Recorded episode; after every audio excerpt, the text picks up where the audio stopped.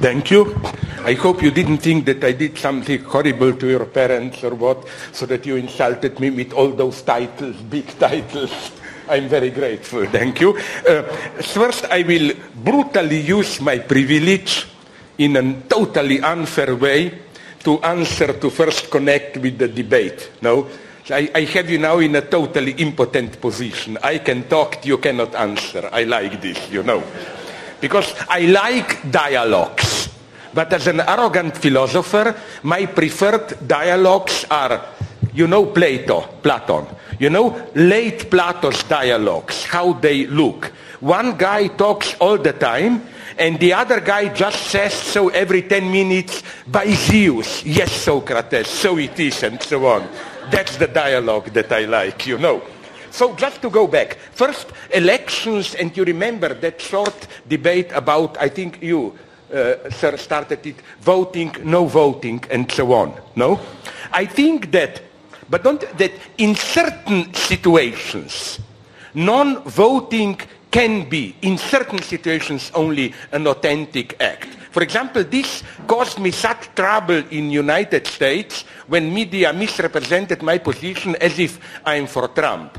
I'm not crazy. The guy was so stupid to marry a Slovene woman. I cannot. Be. No, but seriously, Trump is a scandal. I just claim that the key event of the elections was how brutally Democratic Party got rid of Bernie Sanders, who was the only authentic moment. And they paid the price for it in losing the election. At that situation, and it's even worse, let's look at what now it seems will be the final confrontation in the French presidential elections. Marine Le Pen, anti-immigrant racist, versus Francois Fillon, who looks almost, with some respects, almost worse than her. In such a situation, that's for me the big problem. Would you agree? I don't know how this works in India, but in Slovenia, we who still remain, want to be radical leftists, the liberal official left likes to blackmail us with this moral, pseudo-moral argument. Yes, I know we have differences, but when we have this neo-fascist threat, we should all stand together, like in the United States. You should vote for Hillary and so on. I think that this blackmail has some limits. You know, we should think very well to what extent we succumb to it. Uh, second point, uh, catastrophe. I thought about another example which would nicely illustrate what you, Alenka, said. First, uh, this, I think, is what is false about all those apparently Hollywood Marxism, leftist movies, which paint a new class society after the catastrophe. Hunger Games, Elysium, and so on. Although, in a way, in some vague way, they are progressive. They paint a clear picture where we are going if nothing will be done. A new apartheid, openly racist society. But nonetheless, there is something precisely in the way Alenka described it wrong about them. But unfortunately, we, at least the European left, should be self-critical here. We, it's not only the existing ruling ideology that paints this fig picture of catastrophe, the end of the world is the only alternative. In a way, much of the left follows it. For example, a film, I hope you saw it also, I mean that it was well known enough, in India a couple of years ago, V for Vendetta with Natalie Portman and so on to evoke human persons who appear there. Uh, uh, you know, I think this film is a symbol of what is wrong with today's left. It ended up, you remember, with a triumph. The, the crowd, multitude, negro, negri, multitude, negri loved the movie, penetrates the police barricade, enters the parliament, people take over, and the end.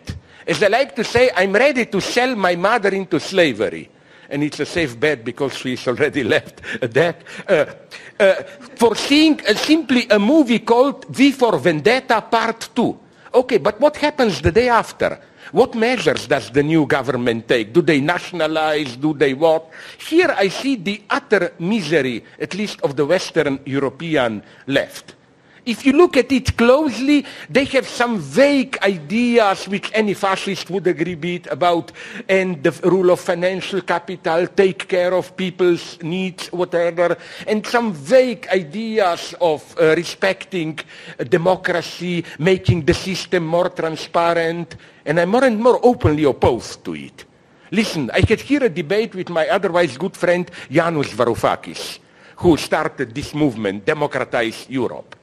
And I asked him a simple question to, to which I didn't get a good answer. I asked him, okay, but are you aware that when in Europe there was this big debate what to do with refugees flooding Europe? Sorry, I'm for refugees. Sorry for using this offensive term.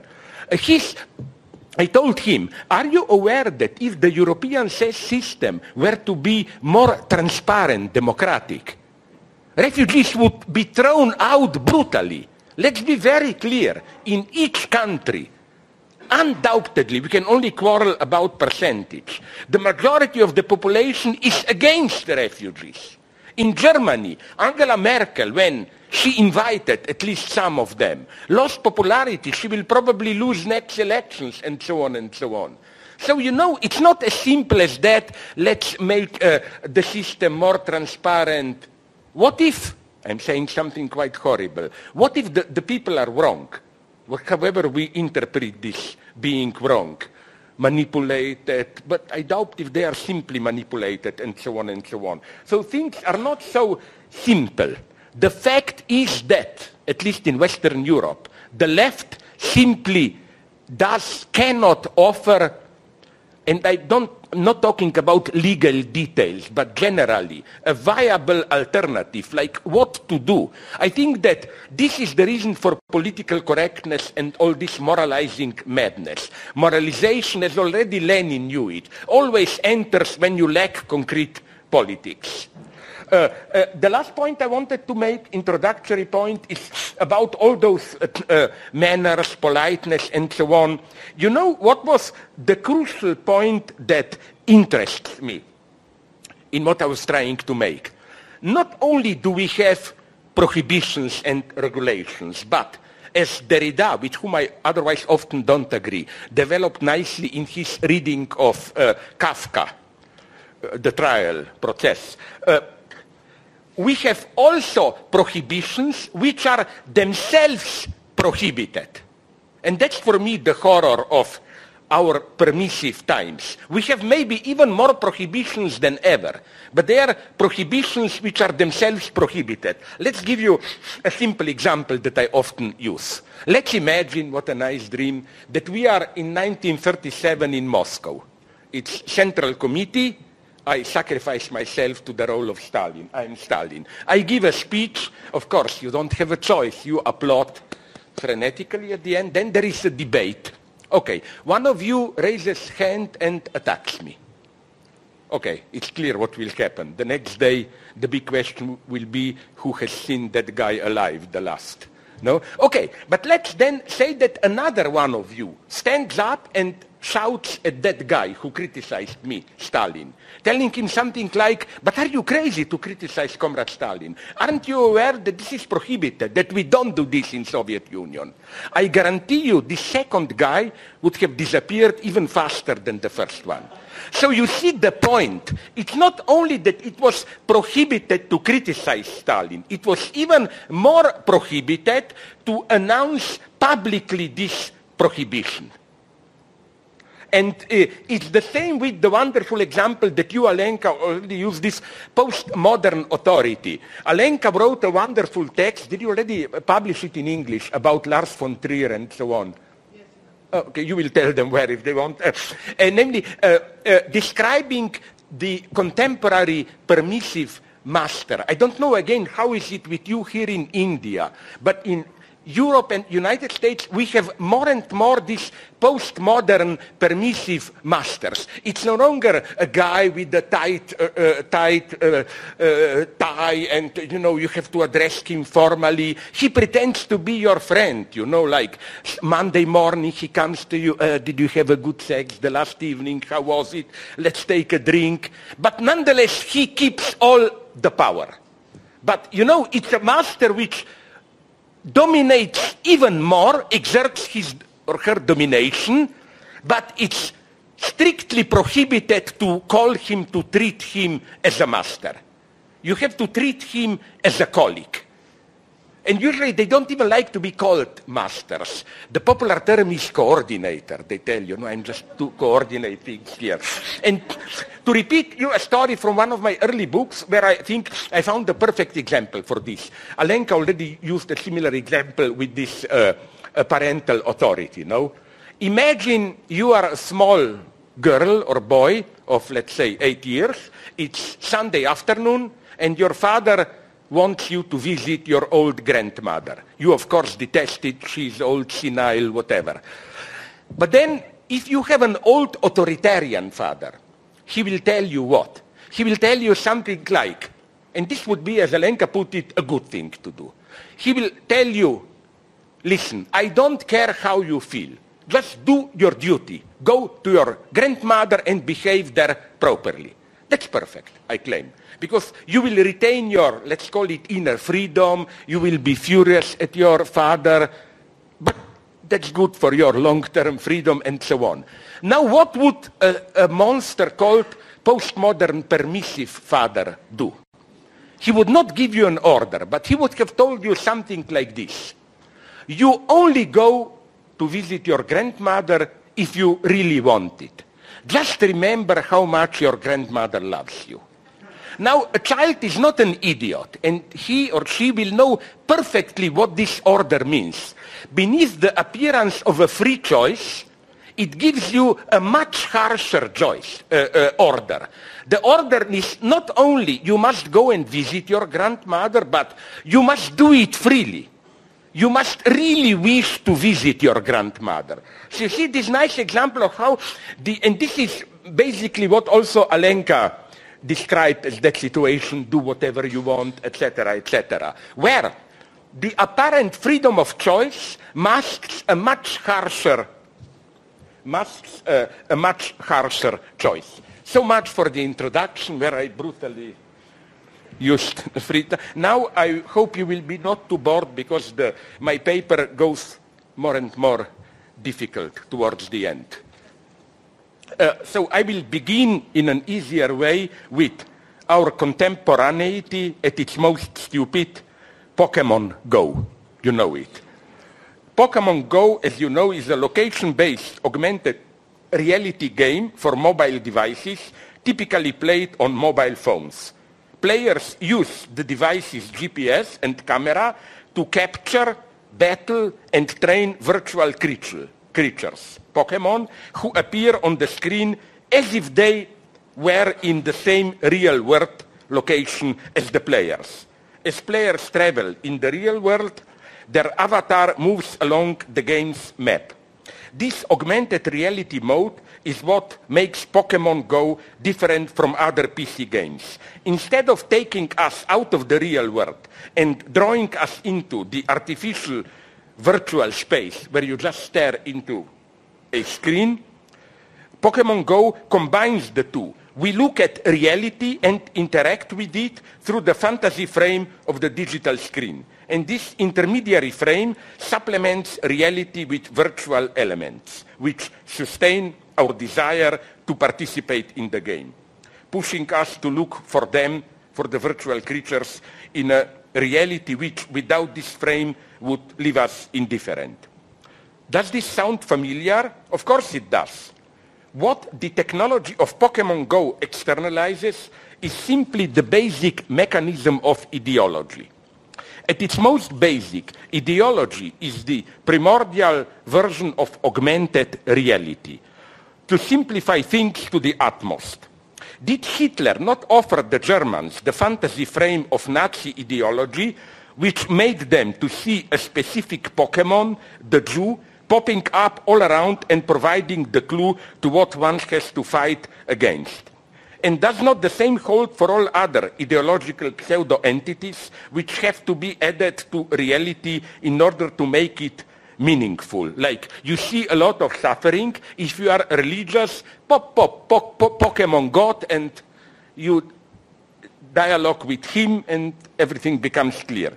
So one can even e easily imagine a contemporary anti-immigrant version of Pokemon Go, where the player wanders around a German city and is threatened by Muslim immigrant rapists or thieves lurking everywhere, and so on. But are we not generalizing here too quickly? Is the anti-Semitic conspiracy theory, which makes us see the Jewish plot as the source of our troubles, not radically different from, let's say, the Marxist approach, which observes social life as a battleground of economic power struggles. In Marxism, the secret beneath all the confusion of social life are social antagonisms and not individual agents, which can be personalized in the guise of Pokemon figures. That's why I think you cannot make a Marxist Pokemon game, because some of my German leftists told me, but this is not only Nazism. Why don't we play a Marxist Pokemon game? Like you walk along the street, you see poor people, and you see Pokemon, which is a big fat banker. And then my answer then was yes, and this big fat banker looks like a Jew or whatever, you know. Like, you know, ideology is already in this very, perso- in this very uh, personalization. So again, to cut the story short, this is why I think Pokemon Go game is such a success. Of course, its first attractive feature, as I already pointed out, is that we do not have on the one side reality and on the other side the screen, like when you play all these big PC games, you, as we say, escape out of reality. No, you remain within reality. But reality is just supplemented by some features like your search for Pokemon uh, uh, figures, which triggers your desire. But my claim is that this uh, structure, again, is the very structure of ideology. For almost, I'm tempted to say, thousands of years, our reality, the way we dwell in our social world, was structured like a Pokemon game. You always need something, the enemy, phantasmatic witches, god, whatever, which a virtual entity added to reality, which makes it uh, meaningful. And that's why, uh, again, so this is for me, this is why this structure of Pokemon Go or structure of augmented reality is our future. It's our future because it was already our, our past. You know, often what we celebrate as the latest technology just brings out what was active already for a long time. So what has all this to do with capitalism? Of course, uh, again, this Pokemon Go frame, the frame through which through the screen you look at reality. This frame, of course, is precisely what in psychoanalysis we would have called the frame of fantasy. And it's crucial to use here the term augmented reality. Because in Lacanian psychoanalysis, fantasy is not opposed to reality. Fantasy is part of our everyday experience, ideological fantasy. Fantasy is how every, every day we perceive reality. One of you, by you I mean Indians, and I would be proud of that, Mistry something, sorry, I'm bad with names, maybe you heard it, developed a wonderful program at MIT called Sixth Sense, which basically uh, actualizes the same mechanism. It's relatively simple, but it already half works. All you need is a digital camera, a small projector, and through your uh, uh, uh, cell phone connection with some uh, computer cloud, whatever, and it works like this. You look at something, and your camera also looks at it, it recognizes the object, and it immediately projects onto any flat screen, even onto object itself, the basic data about it. Like you hold in your hands a book, and again, the mechanism works like this. The camera perceives it, Uh, sends the data to the, to the digital cloud, gets the information, go back, and you read it immediately in split of a second, second.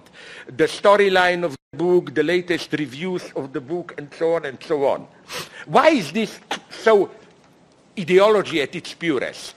Because, again, it's not here is the real world, there is spectral digital dreams, but reality itself behaves as a magic entity which announces, tells the truth about itself. And since many of our fantasies are sexual fantasies, of course, in my dirty old mind, I immediately imagined the vulgar ways this might act with a sixth sense machine which is adapted to sexual life. Like, now I'm afraid to look at any of you because I will, like, I look at any of you girls, and then immediately it's projected onto her.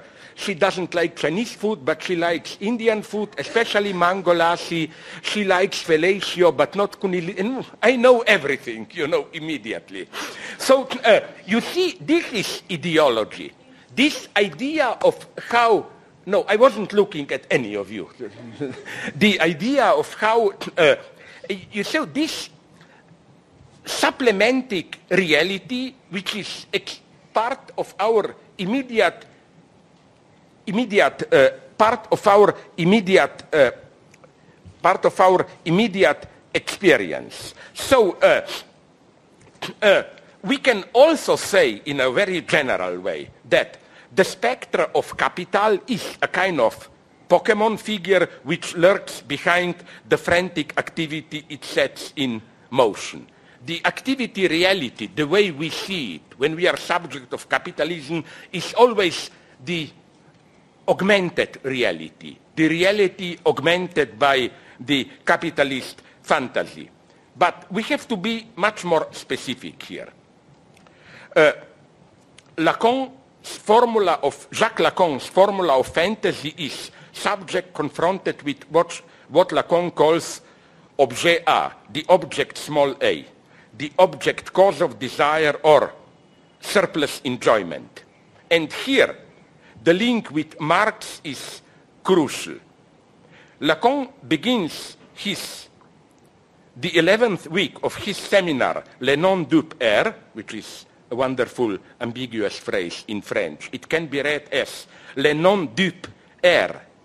Those who are not deceived, caught into an illusion, are wrong.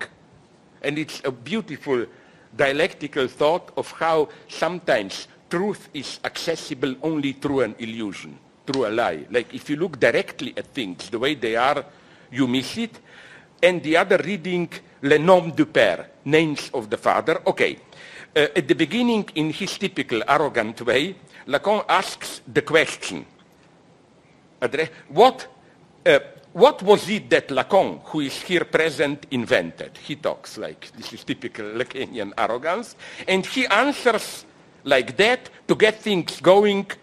Object A, object A. So it's very important. It's not all those phrases well known of Lacan. Uh, unconscious is the desire of the other. The uh, unconscious is structured like a language. He says, Lacan, my great invention is object A.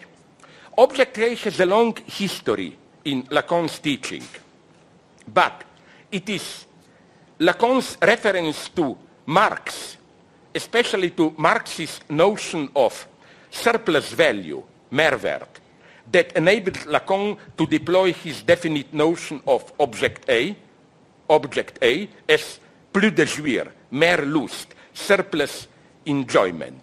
And I think it's clear in what way Lacan developed his absolutely crucial notion of surplus enjoyment with reference to Marx. So what is surplus enjoyment or we can also use here Freud's term, Lustgewinn, a gain of pleasure.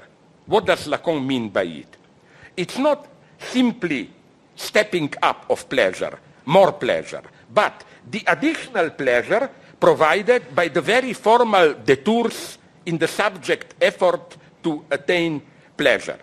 Think about how much a process of seduction gains with its intricate innuendos, false denials, and so on. These detours are not just cultural complications or sublimations circulating about some hardcore real.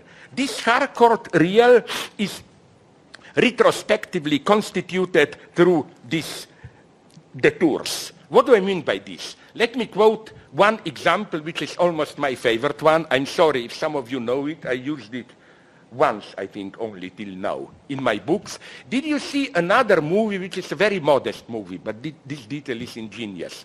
And from 15 years ago, an English uh, working class melodrama, even relatively progressive, uh, called Brassed Off, with Ewan McGregor, when was, he was still a working class hero before he became a Jedi Knight and all those stupidities. Uh, okay, it's workers on strike in, and uh, Ewan McGregor is an unemployed worker who falls in love with a girl who works for the enemies who are trying to fire the workers, but then they fell in love. So, but the point is this one. Once they have a date, then they flirt, and at the end, he accompanies her, he, Ewan McGregor character, ordinary miner, the girl, the wealthier accountant in the company, up to her apartment block where she lives, and uh, there she, of course, it's a sexual invitation, but listen carefully what she says. She tells him, do you, uh, uh, would you like to come up for a cup of coffee? And he answers, I would love to, but I don't drink coffee. And she answers, no problem, I don't have any. I cannot imagine a more erotic exchange. Because, you know, apparently nothing happens. Coffee, do you want coffee? No, I don't have coffee. No problem, I don't have any. I don't drink coffee. No. But the, the effect is an almost obscene, direct, erotic invitation. But you see the difference. It's wrong to say that in reality, she basically told him, would you like to come out and fuck me? Of course, in some way this was it. But if he were to say directly, everything would have been ruined. And I claim it's not just a question of politeness. I claim that this zero level of never existed. Maybe, maybe, even there I doubt, they have their own rituals of seduction. Maybe with animals it would have been like that. But you always need this. Why? Because I will tell you now another story, the last one, then I follow the line, which was introduced into our circles but Alenka, by Alenka in some of her books, and now we always use it. This type of double denial, which nonetheless, that's the miracle. You do something, like she offered coffee, and then everything goes wrong. The guy doesn't want coffee, you don't have coffee, but in this way, through the failure, you reach your goal even more directly, or rather in the only way. Uh, this is how reality is eroticized and so on. And uh, uh, not uh, through direct reference. Okay, this other example, I'm sorry if you know it, we use it so often, I'm already embarrassed to mention it. In Ernst Lubitsch's excellent comedy, Ninotchka, okay, it's more complex, but there is a scene when the guy enters a restaurant and asks, uh, can I have uh, coffee, coffee, but please, just plain coffee. Can I get coffee without cream, please? And you know what the waiter answers? She said, sorry, sir, we don't have cream, we only have milk. So I cannot give you coffee without cream. I can only give you coffee without milk. Now, if you don't understand Hegel, what Hegel means by determinate negation, if you understand this joke, you understand Hegel.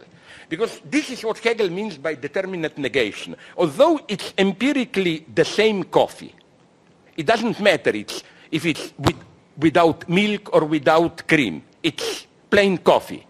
But it's at the symbolic level of its meaning, it's not the same. The coffee without cream is not the same as the coffee without milk. Negation is part of its identity. And I even know from my own communist past, a wonderful anti-communist but modest joke about this. Because you know under communism although it was not so bad but often okay they they didn't have things that you wanted to buy in a store.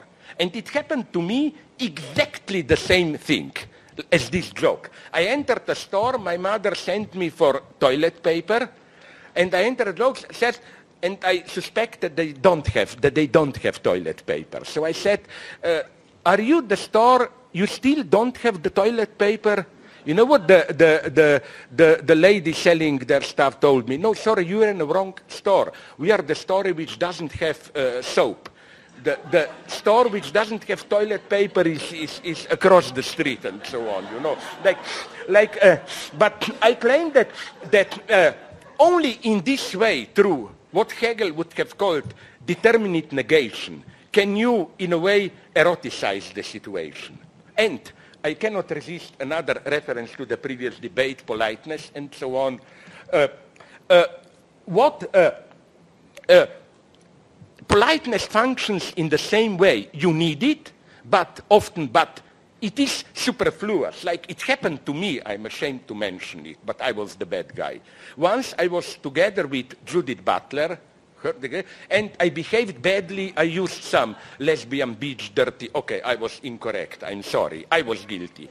So I felt bad, and later I called her into her hotel room and said, listen, Judith, I'm very sorry, I just blah, blah. I apologized. And she told me, listen, Slavoj, I know how you are, no offense, please, you don't need to apologize. But you know what then came to me?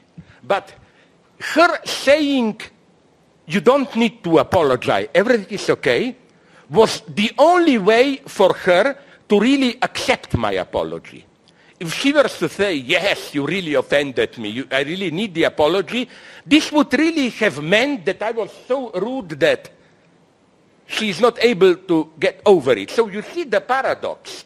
My apology did work, but the proof that it worked is that it was retroactively proclaimed unnecessary. But as such, as superfluous, it was necessary. Which is why you can imagine, with my dirty mind, my reaction was immediately to tell her, but I didn't. Oh, if it's not needed, then I take it back. but you see, and again, my point is that uh, eroticization works like that. There is no zero level. Surplus is there from the surplus is there from the beginning. Uh, so uh, again, now things will gradually get a little bit more complicated. What is this surplus about? It's a very precise paradox. Surplus, we have many surpluses with Lacan. Surplus enjoyment, uh, surplus knowledge even, surplus value in Marx. I think we even have surplus power in politics. What do I mean by surplus power? Listen, when we live in democratic state, especially the one grounded in neoliberal ideology, the way it was described by Aaron this today in the morning, the idea is that government is just another contractor that we deal with on the market. Like elections are like buying the best government, your votes are your money, and you select one group to, govern you with precise rules, what they are allowed to do. It's a limited contract. But I claim no public authority really works in this way. No matter how democratically self-constrained is, every power edifice, in order to function, has to include an obscene surplus. Like, officially, we are limited, but the message between the lines is always, but you know, basically, fuck up, we can do whatever we want with you. And I claim that this is not just some kind of a totalitarian distortion or whatever.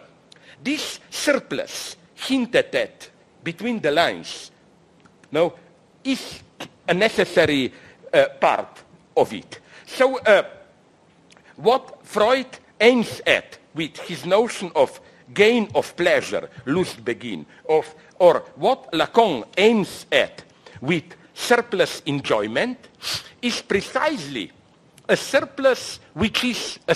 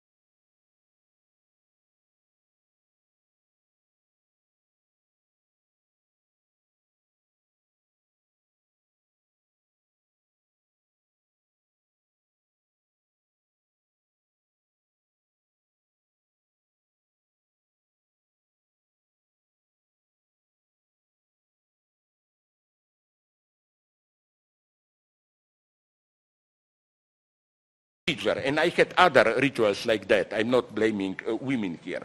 So uh, the process of, this process of gaining pleasure gives us the minimum of how desire works for Lacan. It's never desire and its immediate object, but it's the very procedure of attaining the object which of desire, which accounts for the pleasure provided by it.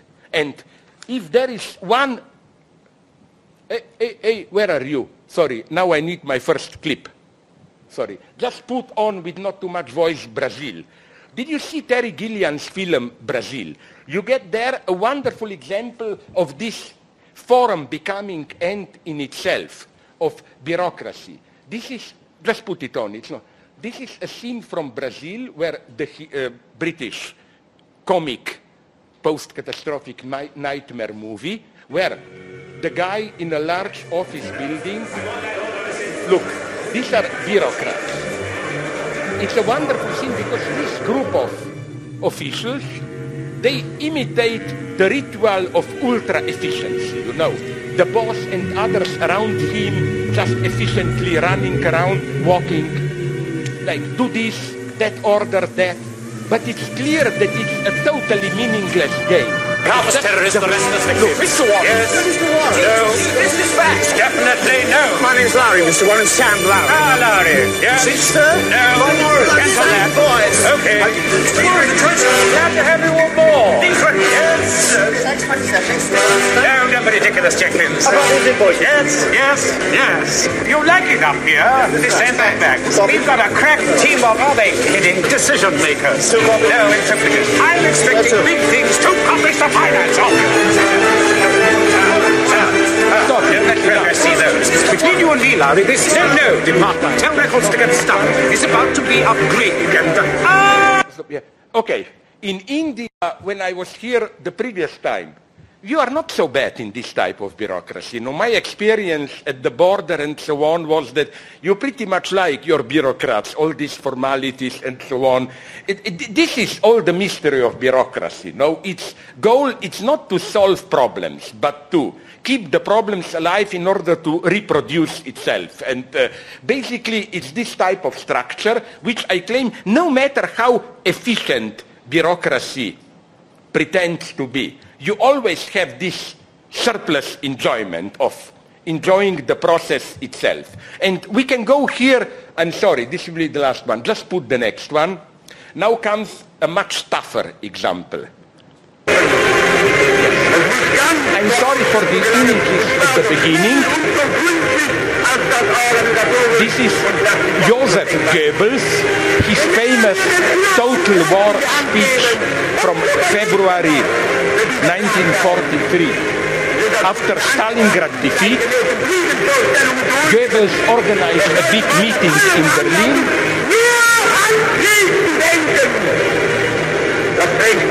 mobilize people for the war effort. And just listen to it. I'm sorry for this, it's a bad version. I didn't get a better version. But wait till you see Goebbels himself.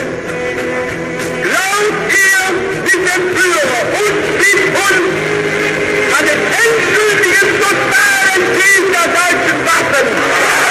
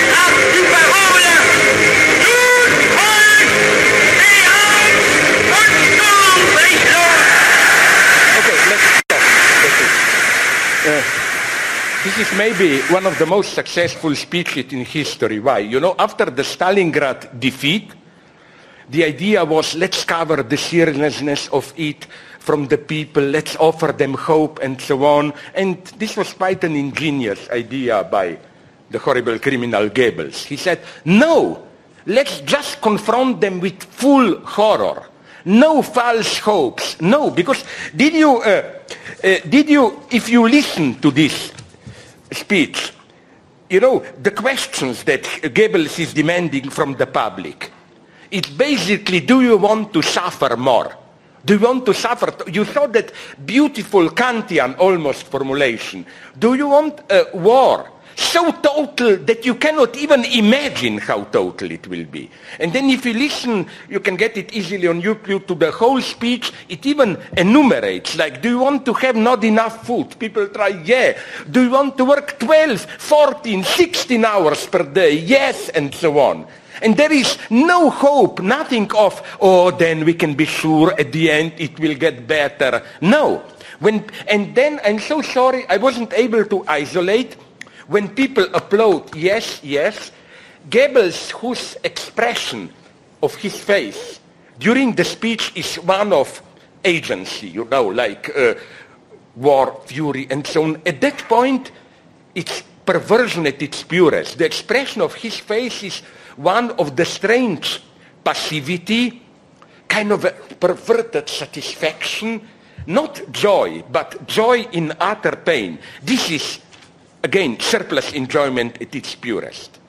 If you want to understand what is Lacanian enjoyment, a surplus over pleasure is this gesture. It's a pure gesture of enjoyment. This excessive enjoyment provided by nothing but nothing but uh, renunciation itself. So, okay, I talk too much and I am I know, approaching the end, so now when comes the crucial part, I will try to condense it. So, uh, uh, where, where do we, uh, capitalism, of course, is the greatest machine of surplus enjoyment. Always more, the more you renounce, the more you have it, and so on. Of course, this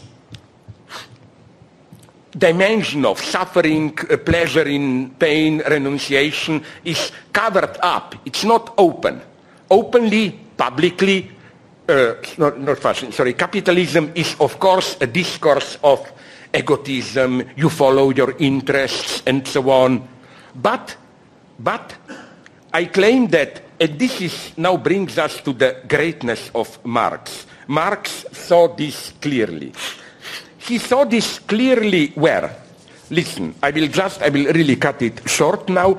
Just read the first sentence of the famous uh, uh, supplement to the uh, first chapter of Capital, The Fetishism of Commodities. I quote Marx, a commodity appears at first sight a very trivial thing and easily understood. Its analysis shows that it is, in reality, a very queer thing, abounding in metaphysical subtleties and theological niceties. End of quote. Are you aware what a strange thing Marx is saying here? It's exactly the opposite of what we usually perceive as Marxist critique of ideology. We think that ideology are some metaphysical illusions, blah, blah, blah, but that a Marxist analysis should reduce them to our practical reality, real life, production process, and so on. Marx is saying here something quite different. He's saying that no, commodity appears as an ordinary object. What is mysterious about it? I produce commodities, I sell them to gain other commodities uh, or for money. It's all part of ordinary reality. But for Marx, the first task of critical analysis is to bring out, as he calls it, metaphysical subtleties and theological niceties. And this dimension, which Marx in Capital describes precisely in Hegelian terms, in the terms of speculative dialectics. Like, you cannot really understand capital without references to Hegel. When Marx, for example, speaks about the passage from, capital, from money to capital, he uses Hegelian terminology it's the passage from substance to subject.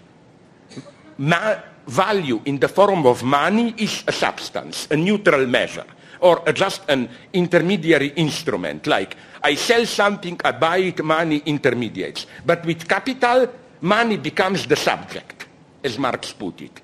Ma- uh, uh, ma- capital is money which, as Marx put it again in a wonderful Hegelian way, with capital, money, money, money's relation to other commodities becomes self-relationship. Uh, uh, capital is caught in a circular movement with itself. Uh, uh, so, uh, just a second, uh, so that, so yes, okay, let's go faster. I'm losing time, I know. So the, again, the Marxist point is that we, that's a crucial point, we don't simply have on the one level, uh, we don't simply have on the one level reality the way it really is, and at another level ideological illusions in which we live. No, we have, of course, social reality where workers produce and so on, whatever. And we have our self-awareness, which can be even very realistic. But the true ideological illusion, fantasy, is in between the two. It's this fantasy of capital as self-circulating monster, which is precisely not what participants in capitalism are aware of. Uh, uh, look what Marx says, crucial quote. If now we take in turn each of the two different forms which self-expanding value successfully assumes in the course of its life, we then arrive at these two propositions. Capital is money, capital is commodities. In truth, in der Tat, rather actually, however, value is here the active factor in a process in which, while constantly assuming the form in turn of money and commodities, it at the same time changes in magnitude, differentiates itself by throwing off surplus value from itself, the original value, in other words, words expands spontaneously, and so on and so on. These are the theological subtleties Marx is describing. But you know why this is uh, such a crucial passage? Be- because, uh, again, when Marx speaks about fetishist perversion or reversal of commodities, he is not describing wrong consciousness. No, he is describing the ideological fantasy. In other words, commodity fetishism is an illusion, but it's in a way, Marx uses this beautiful term, an objective illusion. It's not an illusion of how things appear to you. We have three levels. How things appear to you, reality, which is simply working class, workers, blah, blah. But in between, we have the objective illusion. We have the phantasmatic structure of reality itself. So be very careful here. When Marx says in his elementary definition of ideology that in capitalism uh, sie tun das, aber sie wissen das nicht. Or something like this, like they are doing it, but they don't know what they are doing. It's not the common sense stupidity that capitalists are doing something and idiots caught in ideological illusions, they don't know what they are doing. No. They know, don't know what they are doing means that they don't know what illusions they are following in their activity. Like to bring the paradox to the end. You are doing something and you can be well aware what you are doing, even in a Marxist way, but you are still caught in an illusion. Because in your practical activity itself, you follow, obey an illusion. You see the paradox of Marx. Fetishism is part of reality itself. Fetishism is in the very social forum, in the very social form of what you are doing. There it is what Marx called the theological dimension of capital, which is why, to return to a very sensitive topic, uh, I was always surprised and I disagreed with this stupidity of, you know, how uh, today we live in an era of egotism, we need more uh, uh, awareness of higher values and so on.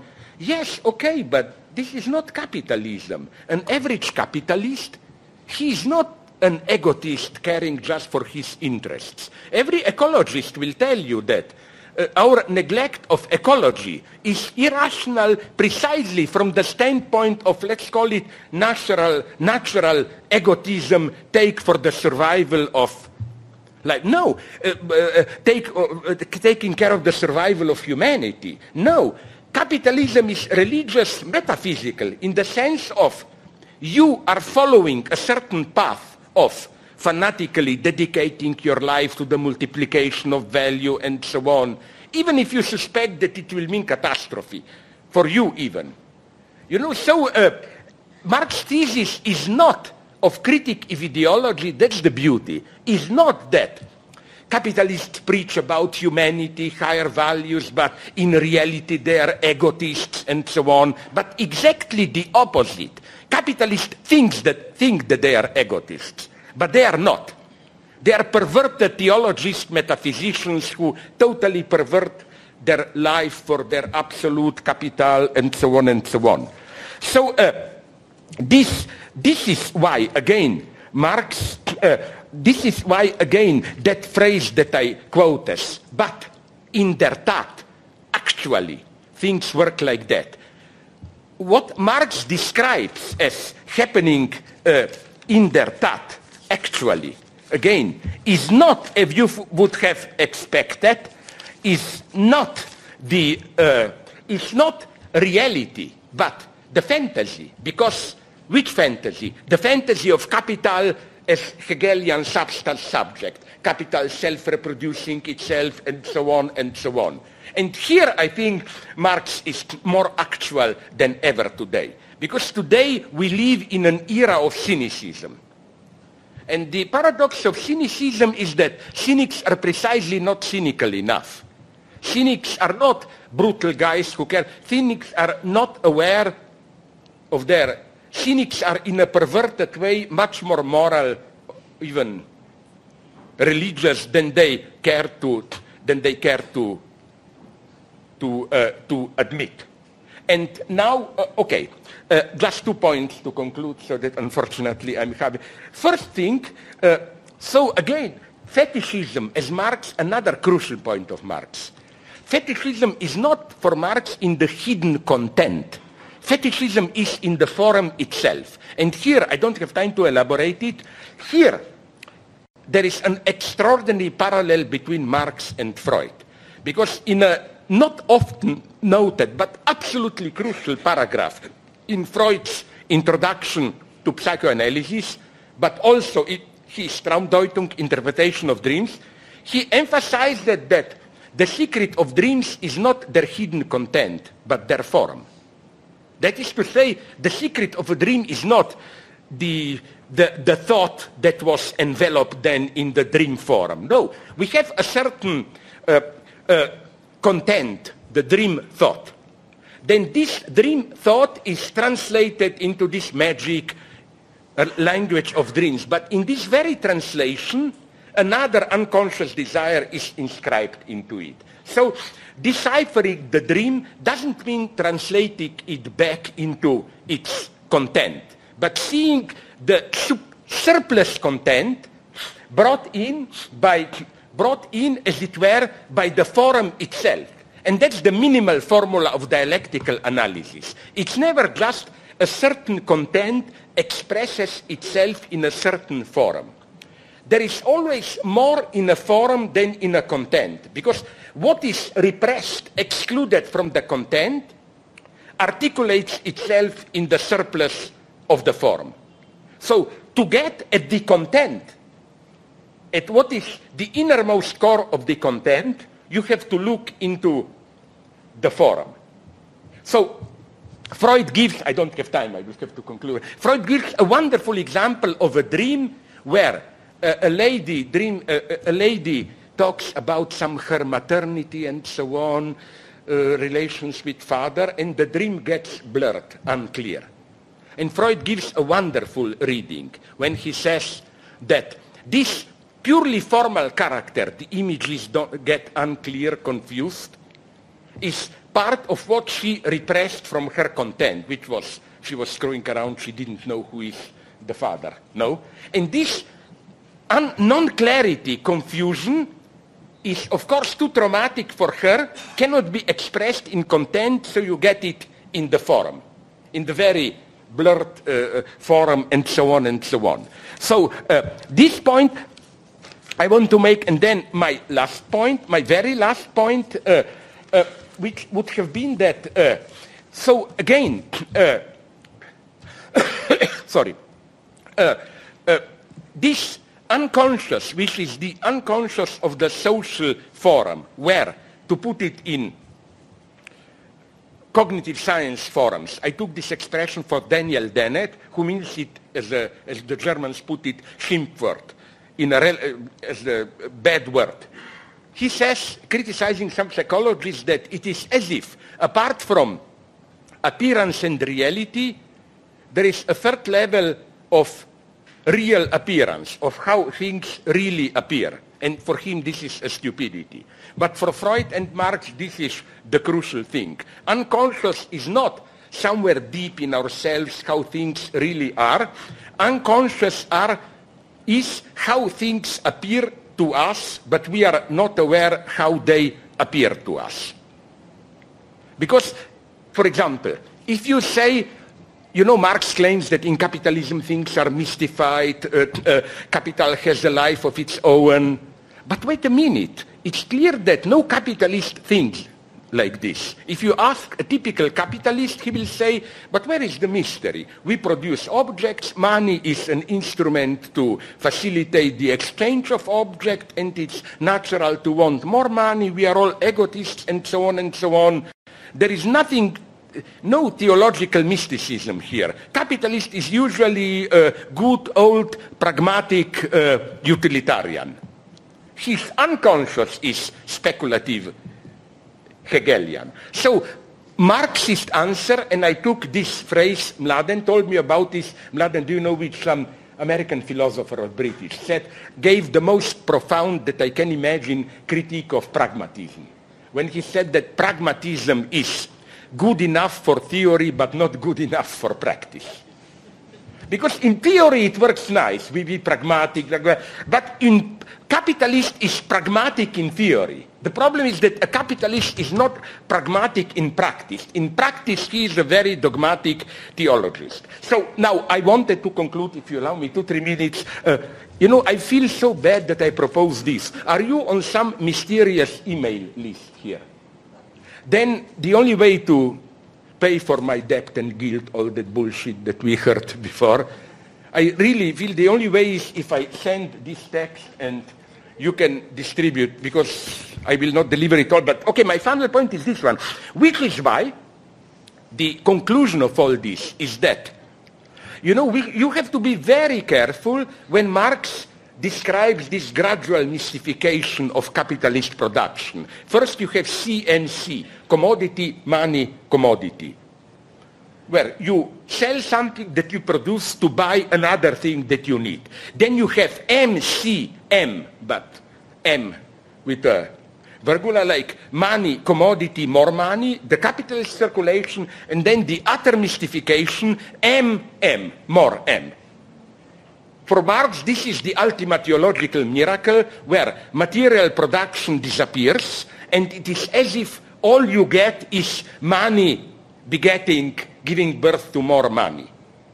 But, okay, okay, but it's totally wrong to read Marx as if he is saying that we should somehow touch the base, return to the zero level. It's all, no. For Marx, we don't have this elementary truth, we just produce object, but in this capitalist excess, a certain more fundamental excess, and this is what Aaron was talking about, the excess of busy, busyness, of productivity and so on, is inscribed. It's inscribed into it. Because for Marx, the fact that in, he makes this very clear explicitly, the fact that in capitalism we do not produce to satisfy our needs, but we produce in order to, pro, uh, to produce profit for capital and so on, it's not simply a reversal which we should bring back into, let's call it natural state and produce just for our needs and so on. No, for Marx, the model of non-alienated production is that you produce just for the sake of itself, for the pure satisfaction of itself. And Marx's point is that this capitalist mystification is a mystified expression of this excess of productivity so Marx is not a nominalist here. Marx is not a pragmatic realist. The whole point of Marx is to be, in a way, more idealist than Hegel. Of course, in a materialist way. More idealist in the sense that for Marx, Hegel, although he wrote wonderful passages in his reading of, of Adam Smith and so on, Hegel didn't see the Hegelian dimension of capital, as it were. It was only Marx who saw it. In his theory of explicit of economy, Hegel was at a relatively primitive artisanal level, you know, Adam Smith, exchange, and so on. All Marx's biggest achievement was to bring the functioning of capital to the level of Hegel's logic, to describe it in Hegelian terms. Again, it's an illusion, but an objective illusion. And that's very important today when, in reaction to our ongoing crisis, the crisis of capitalism, we think about that the solution is usually it's colored in neo-Keynesian colors, some kind of return to, like, we shouldn't just speculate, we need to, our production should be rooted in real production and so on and so on. No, that's the, that's the greatest illusion. If Marx is not claiming capitalist circulation is caught in its own circle, we must ground it in real needs production for uh, needs of real people. This precisely is the illusion of capitalism, that it ultimately serves real needs, real people, and so on and so on. Marx is much more, again, idealist, not in the primitive Hegel, uh, uh, primitive, not Hegelian, primitive theological way, but idealist in the sense that I'm returning to Pokemon now. He saw very well how reality, capitalist reality, and even reality as such, has, this is what he saw with Grundrisse after 1845 when he returned to reading Hegel and seriously, that uh, reality itself needs a fantasy to function and that this excess is irreducible. Okay, it's unclear how much Marx was aware of this. But I think that precisely today when, as I'm so confused, there were so many without any irony, important thoughts today, was it Aaron or Alenka or somebody else, said how, uh, in a way, it's only today that Marx's analysis of capital, as it were, encounters becomes fully valuable. We have today capitalism at its purest. Yes, but I think that's one side of the story. At the same time that Marx is fully actual, it's as if sometimes you have this, when he speaks about the abstract circulation of capital, sometimes you think it's only today with all these future speculations and so on that reality is at the level of Marx's description. Yes, but at the same time, as Hegel knew it well, well when certain notion becomes fully actual, it's also the moment of its decay, of, the, of its... This, Marx's victory is at some point also his defeat, which means we need also a return to Marx. To, to keep Marx alive today, we have to rethink it. What were his limits and so on. This is the only true fidelity to Marx. I'm sorry that I spoke too long. Here am I that's what I was able to do. Thank you very much. Thank you. Thank you.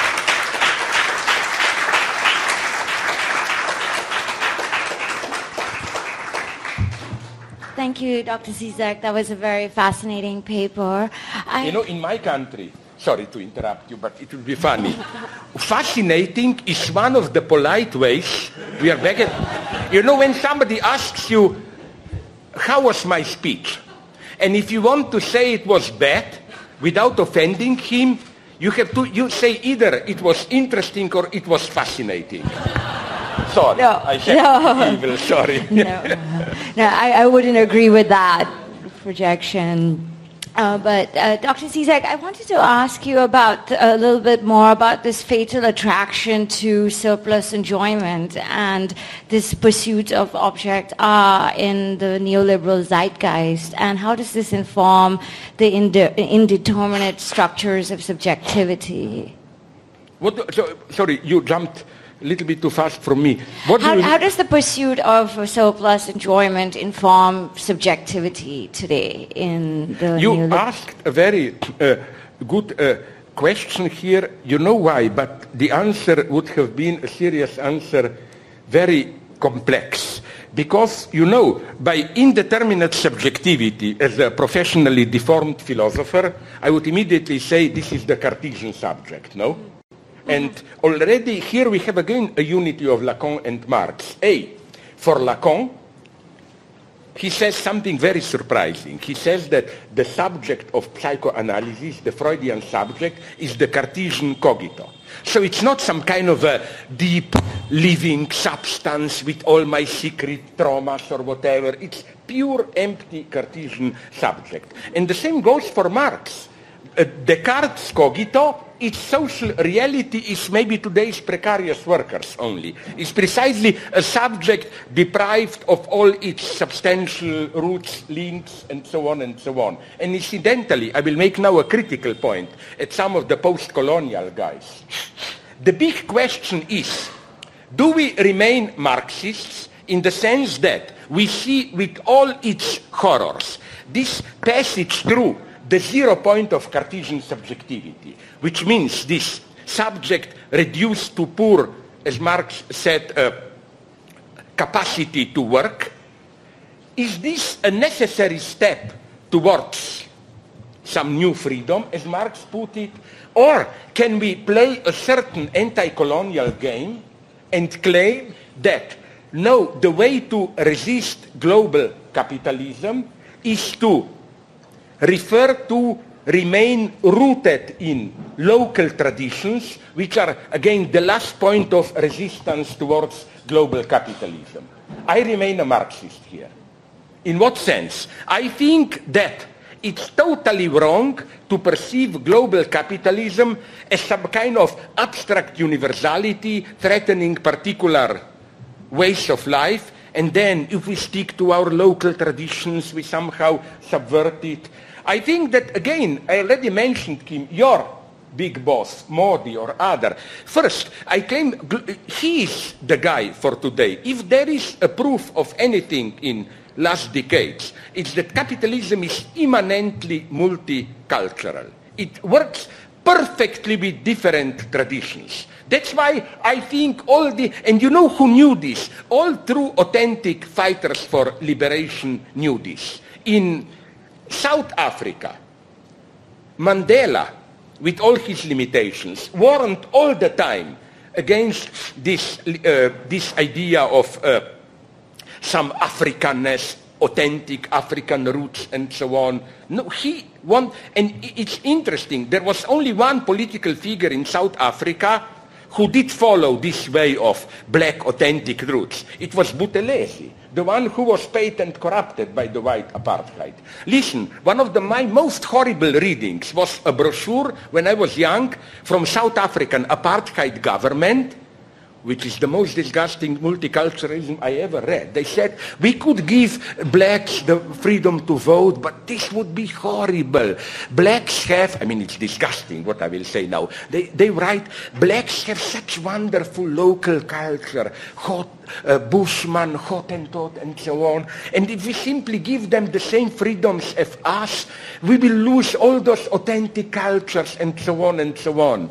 I mean, that's today's global capitalism. Capitalism. They love local traditions and so on and so on. Capitalism works perfectly with that, which is why I think this is what is happening today. That's why anti-Eurocentrism is so popular. Because today, uh, capitalism no longer needs even democracy and so on. The capitalism which works better and better is like China, for example. I love China in a terrified way. Why?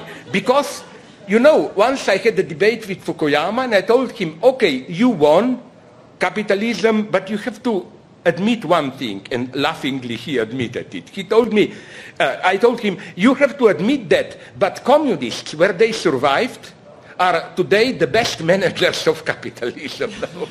and it's true. Who can do it as good as, I don't know, Vietnam today, China, and so on. So again, I claim that, uh, that uh, this is for me, again, the big, the big choice. I don't think, again, that this idea of local traditions resisting and so on, Mandela knew this. My other hero, how is he called? Uh, sorry, Malcolm X, you know, Denzel Washington in the film, to speak in common Hollywood language. He was a great guy for me. You know why? Because you know what does it mean, Malcolm X? X stands for the lost roots. No, they were stolen from, uh, sorry, kidnapped, whatever, from Africa like slaves. But Malcolm, so we have no roots. We were torn out. But Malcolm X's ingenious idea was I paraphrase it, of course. Let's not get caught in that stupid game of, did you see Roots, Alexis Haley, the TV series? Let's go back, search for our African roots. No, why don't we use the fact that we are deprived of our roots as a unique chance to build a new free universality, much more free and emancipatory as that of the white people. And he was, that's why, maybe he was wrong, but that's why he became a Muslim. Because with all my criticism, I don't have, I don't have any problem to, to, to offend all religions. But I always liked one thing in Islam, this idea of ummah, community. You know what it means originally? Look at it, it's very interesting. Uh, the other two religions of the book, that is to say Judaism and Christianity, are more or less religions of the family, social hierarchy, you know, family links. Uh, Muslim Islam is fundamentally, uh, originally a religion of orphans. You know all this, you know how Muhammad himself, before he became blah, blah, blah, he was an orphan. You already have this story how is it, Sarah, the wife of Abraham, when, uh, uh, no, he wasn't able to get a child. So, you know that story, then Abraham screwed a slave. Uh, but, but, yeah, and then he was thrown out, escaped. So that orphan is the original zero level Arab or whatever, no? So what I'm saying is that Malcolm X got this, that for him, he wanted a new starting point, a community built from zero without any traditional roots, and that's why I'm not a Muslim, I'm an atheist and so on, and I'm often quite critical of Islam. But what I'm saying is that this is the reason why, and now I will enter, and with this I will finish, the prohibited territory. Ah, it's prohibited, but I'm, you know, I'm here to offend you, sorry. That's, if you ask God, why did, God, why did you create me? Ah, to offend you. Uh, that's why I'm here for Ambedkar against Gandhi. I'm sorry to tell you. Because I read a lot of stuff. And listen, they convinced me. For example, do you know that Gandhi in, in, in South Africa, before he fought for, uh, he fought against British domination. But my God, read his texts. I did it. How he fought. His idea was not we are all equal. He just wanted the Indians to be admitted into the white section. He explicitly posited black people as outsiders and so on. And that's why, I don't know if this is true, but when I was here three, four years ago, I met some, really the lowest one, the one who are uh, clean, cleansing, cleansing toilets here, the lowest of untouchables. And they told me a wonderful thing. They told me, we prefer English. I asked them why. They told me not because of colonization, but because they told me the languages that we have here have the, all these social hierarchies that you mentioned before are so much inscribed into them that for us it's much easier to assert equality by speaking in English. Now you will say, but this is the language of colonization. Well, it's up to you to decide here. My, my point would be I always, I mean, I betrayed my nation in the same way. My natural language is Slovene. I only speak about private things like food and cheating and toilets in Slovene. Theory is in English, and I think that it's very ambiguous here, things. I think that, okay, it would be a typical pseudo-philosophical thing to say, to think clearly, you have to think in your maternal tongue. But say maybe, but maybe not. Maybe to really think, as Hegel knew it very intelligently, thinking always means thinking against the language. This is a very deep insight of all true philosophers that language by itself is lying, embodies all the prejudices. That's why Hegel, as pure rational philosopher, you must notice this if you know him, likes so much this play with words, ambiguities, because you must somehow use language against, uh, against itself. No? That's why, again, okay, I talk too much. Okay, great. All right, I'd like to open up to the audience if somebody would like to ask If a they have still, I like Yeah. this, if they have still the energy. Yeah, we have a few minutes left, so we have time for one or two short questions.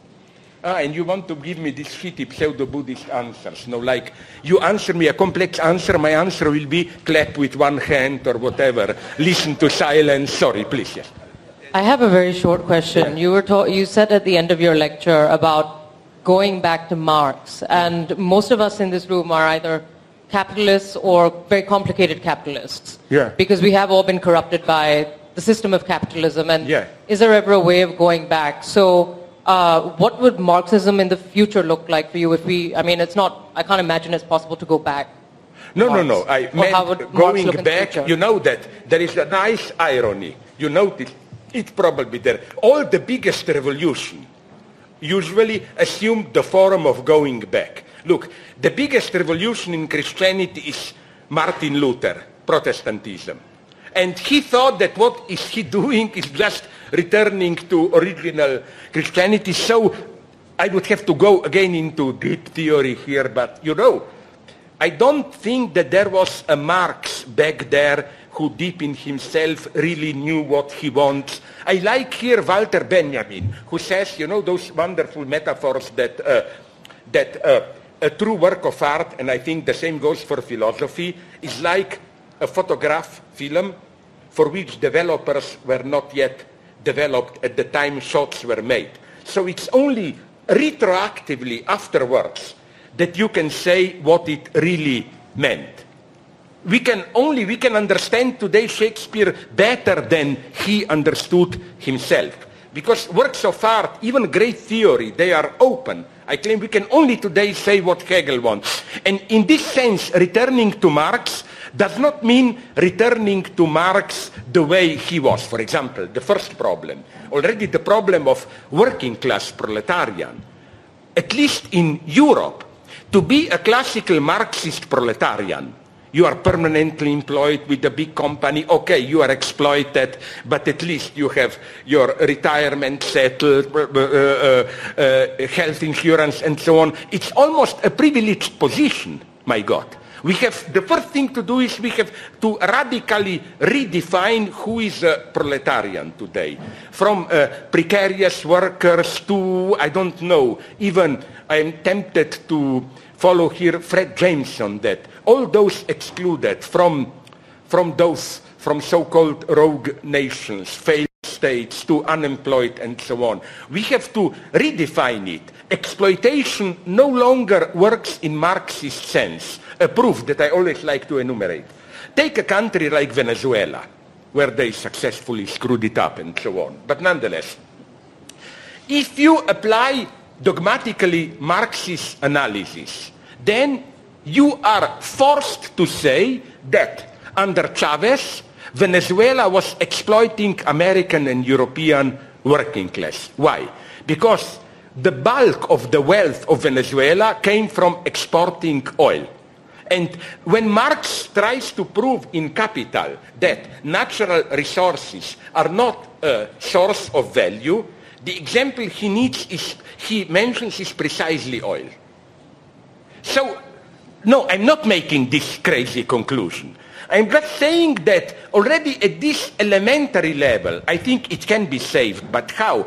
Marx's so-called labor theory of value. It's a very complex question which had to renovate all this. Who is the working class today? Because, you know, as Alain Badiou once mentioned to me, in every historical epoch, there is usually one specific image of working class which somehow symbolizes the universal concept in classical Europe, even more than metal workers, maybe, how do you call it, the idiots who go underground to man coal, coal miners. Mine, miners were maybe the symbol, you know. And it's a big question what is today. So all I would tell you is, no, don't feel bad. And you know, the worst thing to do for a honest capitalist, if such things exist. The worst thing is to go into, oh my God, I feel guilty and so on. You will not help any workers in this way. You should just be attentive to what is happening today in capitalism itself. I simply believe, following different analyses, that capitalism in itself with intellectual property, ecology, who will control biogenetics and so on, is approaching certain limits. And I don't think it will be able to cope with them. At the same time, although they are too naive, who they? People like Paul Mason and all those, uh, Jeremiah Rifkin, you know. But they are onto something when they talk about cooperative commons and so on, digitalization. Something new is emerging there, which, of course, capitalism desperately tried to reappropriate it. That's the whole point of Bill Gates. Bill Gates is not a capitalist. He is a rentier, rent. His profit is not... Bill Gates is meaningless to say that he is exploiting his workers. His money comes from the fact that Bill Gates privatized part of our intellectual commons. And we are paying rent to him, which is why, did you notice this? The price of Windows have nothing to do with production costs. They are minimal. It's simply the question of market relations. So all these phenomena show how capitalism, I think sincerely, is approaching some kind of a crisis, not maybe the classical crisis, but simply the model works less and less. I already think that, for example, what is happening with financial capital today, it's more and more irrational. Or point two, what is happening with intellectual property, all the problems, copyrights and so on. It's clear that capitalism will, in the long term, will not be able to commodify fully so-called intellectual property. For the simple reason that the logic is totally different. If we have a material object like water, then if I drink it, haha, you will not drink it, you know. But with intellectual property, if I drink it and you drink it, the more wealthy it gets. It's a totally different logic where at a certain level, so, okay, I will not improvise it, but you see what I, what I mean. I mean that, no, don't play this. This is for me the most disgusting thing to play this charity. This is the image of today's capitalism. I am not, you know, like, Bill Gates is for me the model. You get 50 billions, then you get maybe 20 billions back, playing charity, and then you are the greatest humanitarian in the world, and so on and so on. Uh, no, we should step out. The, the, the, the solution is not charity. The solution is to ruthlessly confront new challenges for capitalism.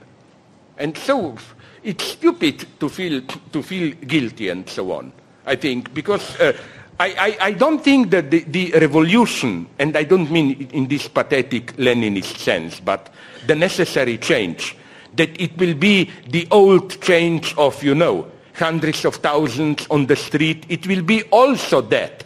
But you know, if we have just that, then we have the problem V for Vendetta that I mentioned. But what happened then?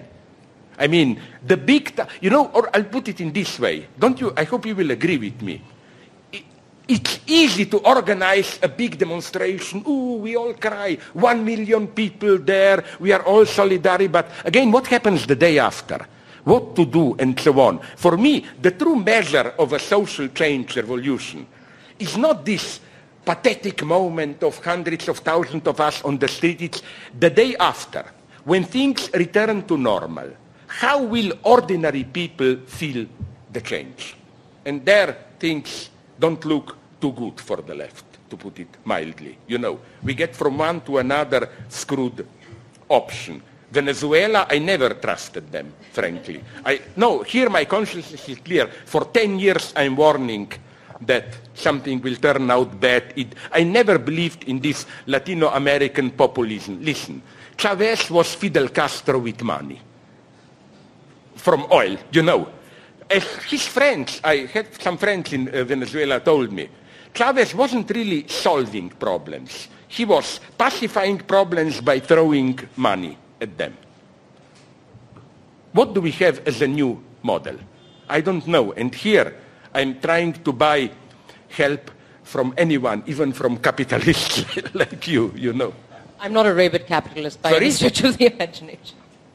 And no, no, I have, I have no problem. Again, you know, also when people tell me like, but how can you go to that hotel and so on, this, I explode. I said, you know that this is typical middle class attitude. If you talk with really poor people, they say, you have money, enjoy it, spend it, and so on. It's typical middle class guilt that to show some totally irrational solidarity with poor people, you are not allowed to enjoy life, you know. You must suffer to feel more authentic, and so on, and so on. I found this, soli- this solidarity total fake. Ah, please. Uh, I have two questions. Um, one is that the sciences have been enormously successful. I don't mean only physics, but also the life sciences and Yeah. various other sciences. Um, and they all rely on uh, variants of classical logic, uh, except for quantum logic, which is non-distributive. Um, but other than that, it's all classical. So why do you expect uh, to get better results and insights by using a non-classical dialectical logic and a non-classical Lacanian logic? If you do, but from some of the earlier talks, I felt Mm-hmm, Yeah, yeah, that yeah, that's the kind of. So why non-classical? So that's one question. And the second question is, how do you see the future of automation unfolding with artificial... Sorry, what was the second term? Automation and? And no, automation in the form of artificial intelligence, Ah, yeah, yeah. uh, biogenetics, and all of these uh, kinds of things which alter uh, the, the human situation in quite radical ways if they do unfold. So how this- do you see that? This is a nice question. First, the second one. You know, I, I, I, I was just reading some books on it, and uh, uh, you know, there are two, three positions that I totally reject. The first one is this typically European uh, cultural conservatism. Oh my God, we will all be automats, end of humanity, and so on. Then there is the crazy optimism. People like Ray Kurzweil and so on. Ooh, happy era, singularity, we will all be one mind, and so on and so on. Uh, I try to avoid these extremes. So my answer is uh, my my first position is I agree with you here. I have no problem. And my Lacanian Hegelian orientation poses no obstacle here. That with uh, what is happening today with cognitive sciences, uh, biogenetics, and so on, is something that affects deeply our being human. Literally, human nature is changing. In what sense? In the sense of what till now we perceived as our spontaneous natural properties, we can, we can manipulate them, and also the way our mind connects with external reality. For example, one mega important point of research is that we are more and more able to directly wire connect our brains to the computer.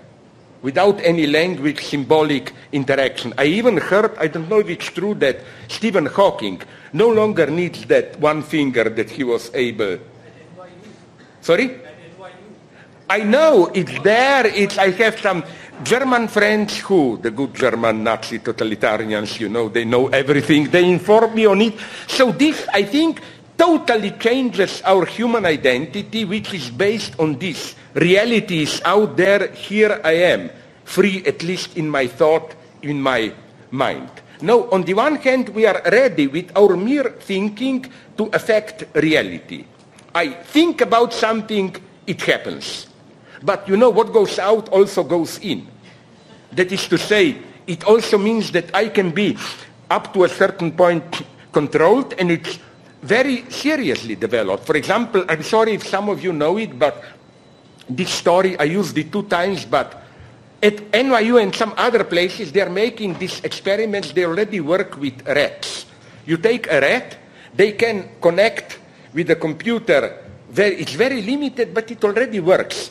Their neurons which give orders to their legs how to move. So you can literally, I was shocked. They showed me a video recording. You can direct a rat, play with it as with a remote, remote control toy car.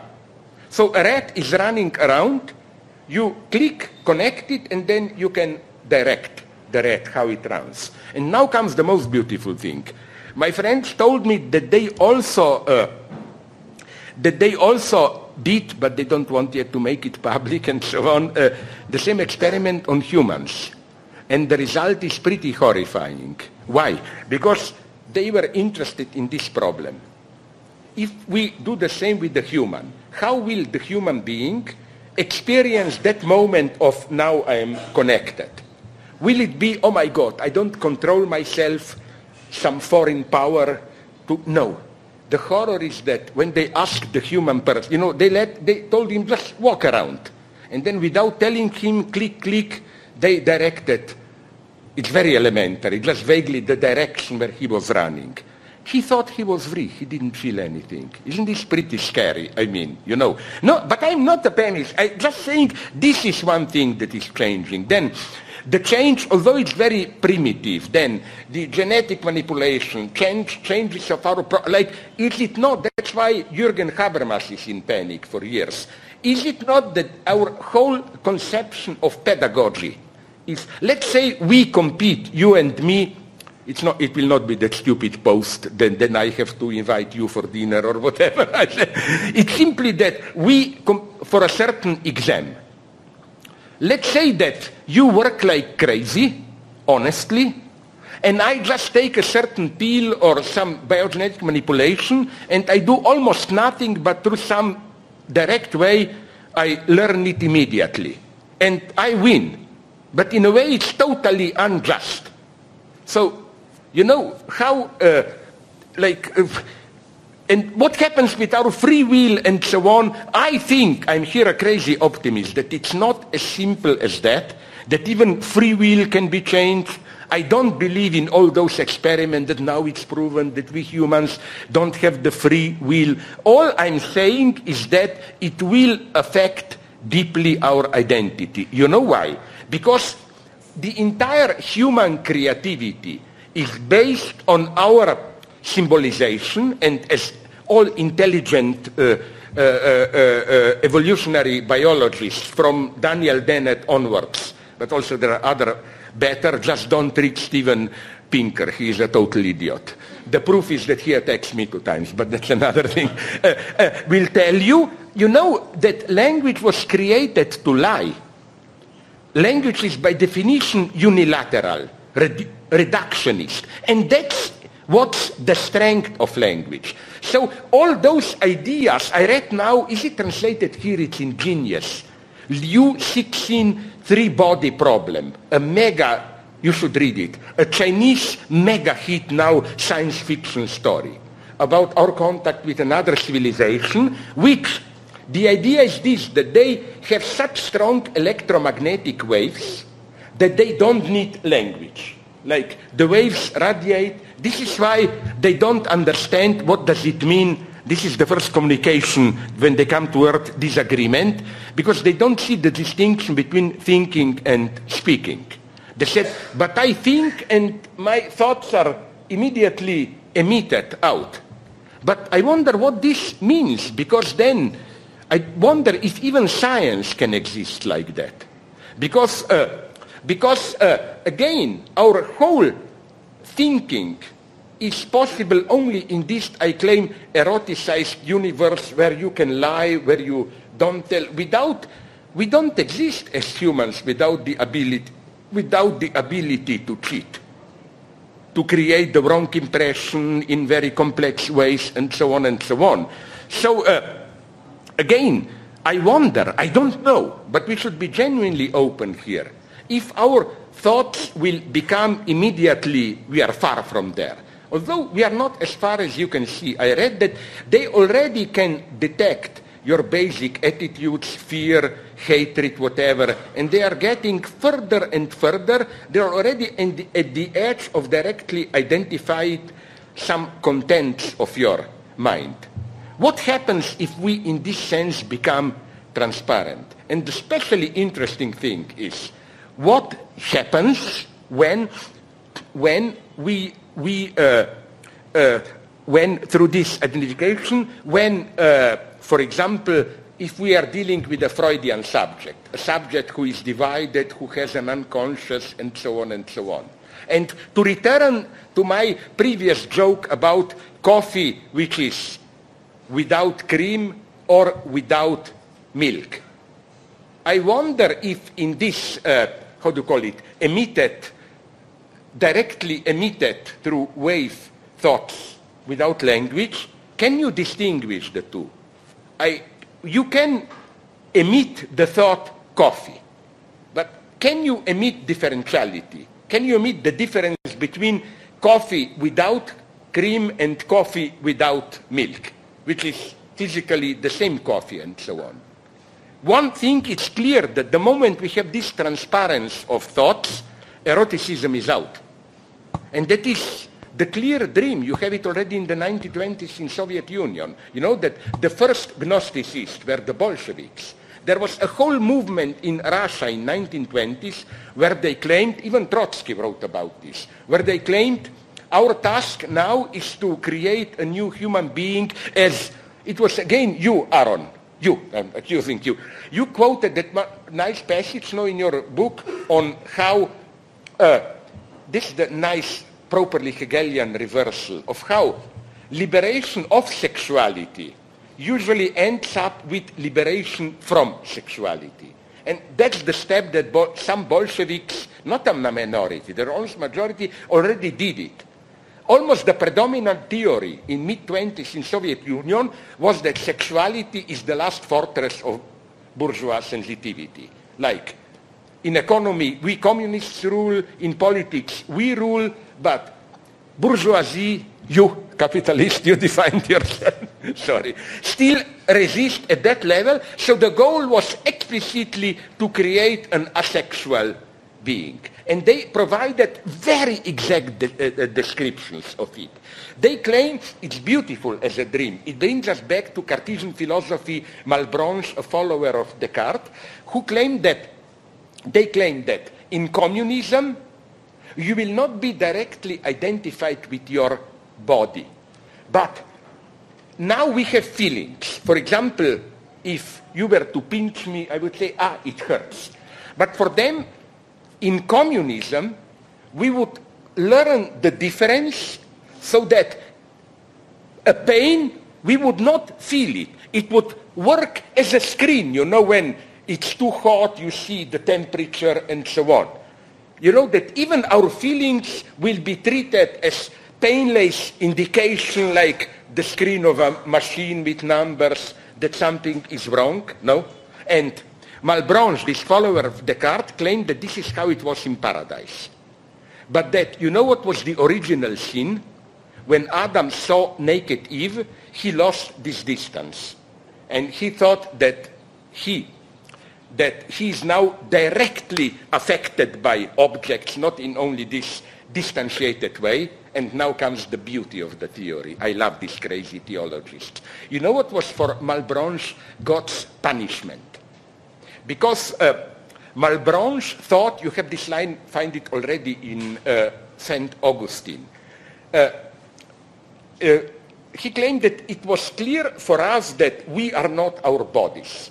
But the illusion of sexuality is you are directly immersed with your body. And then already Augustine and Malebranche follows him claim that the divine punishment is erection. God says now man is too arrogant. He thinks he's identified with his body. So I will give man, males, only an organ which he will not control, erection. It will happen when he doesn't want it, and when he wants it, it will not happen. So I like this theory that sexuality with unpredictable erection is not human sin, it's punishment for the real sin. And I think this topic will become pretty actual soon through computerized sex and so on. I talk too much, sorry. We have time for one more question. Yes, please. Could you please give her the mic? Thank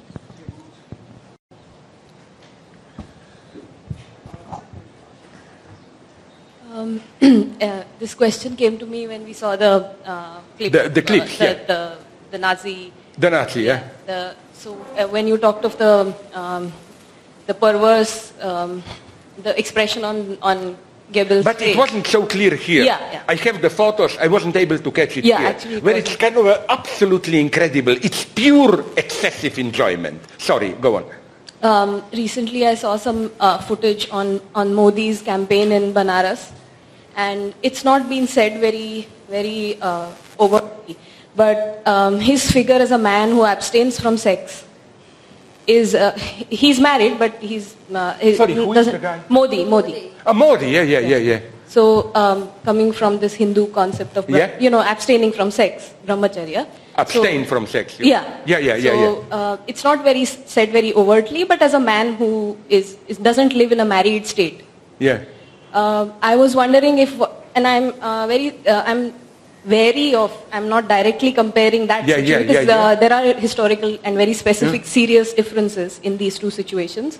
Uh, but I'm just, uh, I wanted to ask if this uh, idea of renunciation, how it can be, um, you know, uh, connected to the surplus uh, enjoyment, you know, of the, you know, the image of Modi as somebody who doesn't have sex and therefore renounces, and how that is connected to the idea of surplus enjoyment, if it is at all uh, sort of. That's a good question because there is another variation. Isn't it that some of your yogis are able to do it? Namely that you then still have sex, but in a totally distantiated way. You know, without, this is what, but don't your yogis, maybe this is my perverse puberty education, but your yogis are supposed to be able to do three things. One is to control erection, like if you are well trained in 10 seconds up, in 10 seconds down. The second thing I was able to do, I heard, is that you can ejaculate inside. And then it goes to your brain and you get some super bullshit. And then the third version that you can control your penis so that it gets very plastic. You can even suck some stuff with it. And I always accuse my wife who says, okay, there is a stain there, suck it. Like, do you expect me to do it with my penis like that? So what I'm saying is I don't know enough, and that would sincerely interest me. How does this work? Like, is it purely distantiated? You renounce enjoyment, or do you get what type of surplus enjoyment uh, do you get from do you get from it? But the basic validity of this idea that that renunciation, you know, this is a very unpleasant thought. For example, recently I listened a terrifying uh, report on how do you call that thing that even I, although I'm not a woman, don't like to think about it, that clitoridectomy or whatever, you know. And the shock is that although it's a minority, I mean, don't misunderstand me, I'm totally opposed to it and so on. But a minority of women not only accept it in some so-called backward countries, not only accept it as a necessary price for being admitted into society, but even in a perverse way enjoy it. You know, this would be for me one of the radical examples of this, let's call it, uh, surplus enjoyment. And if there is, again, a lesson in psychoanalysis, is that there is no direct healthy sex. That, uh, as now I use again an expression from one of her books from Alenka Zupancic, he said that only through language, sex itself gets sexualized. Because sexualization doesn't simply concern the subject matter directly, what you are doing. For example, again, St. Augustine claims, and he is right, although there was no heaven, that he claims Adam and Eve, of course, they had sex in heaven. But he claims it was just doing an instrumental job. There was no sexual pleasure. He said for Adam, it was the same thing as taking a cow, a plough, and to work at the field. It was pure instrumental activity without any of this uh, surplus enjoyment and so on and so on.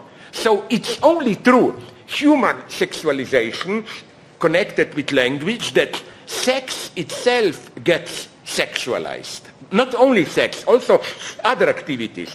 I challenge you, but I will not make it. It's too obscene to this, no, with you. No, I will not. It's too obscene. Although it's very innocent. Let's say that I shake your hand. No, no, no. You will see immediately why I don't want to do it. Let's say that after we shake hand, instead of me letting you go, I continue to hold your hand and just start repeatedly to squeeze it rhythmically. Won't you accuse me of something obscene?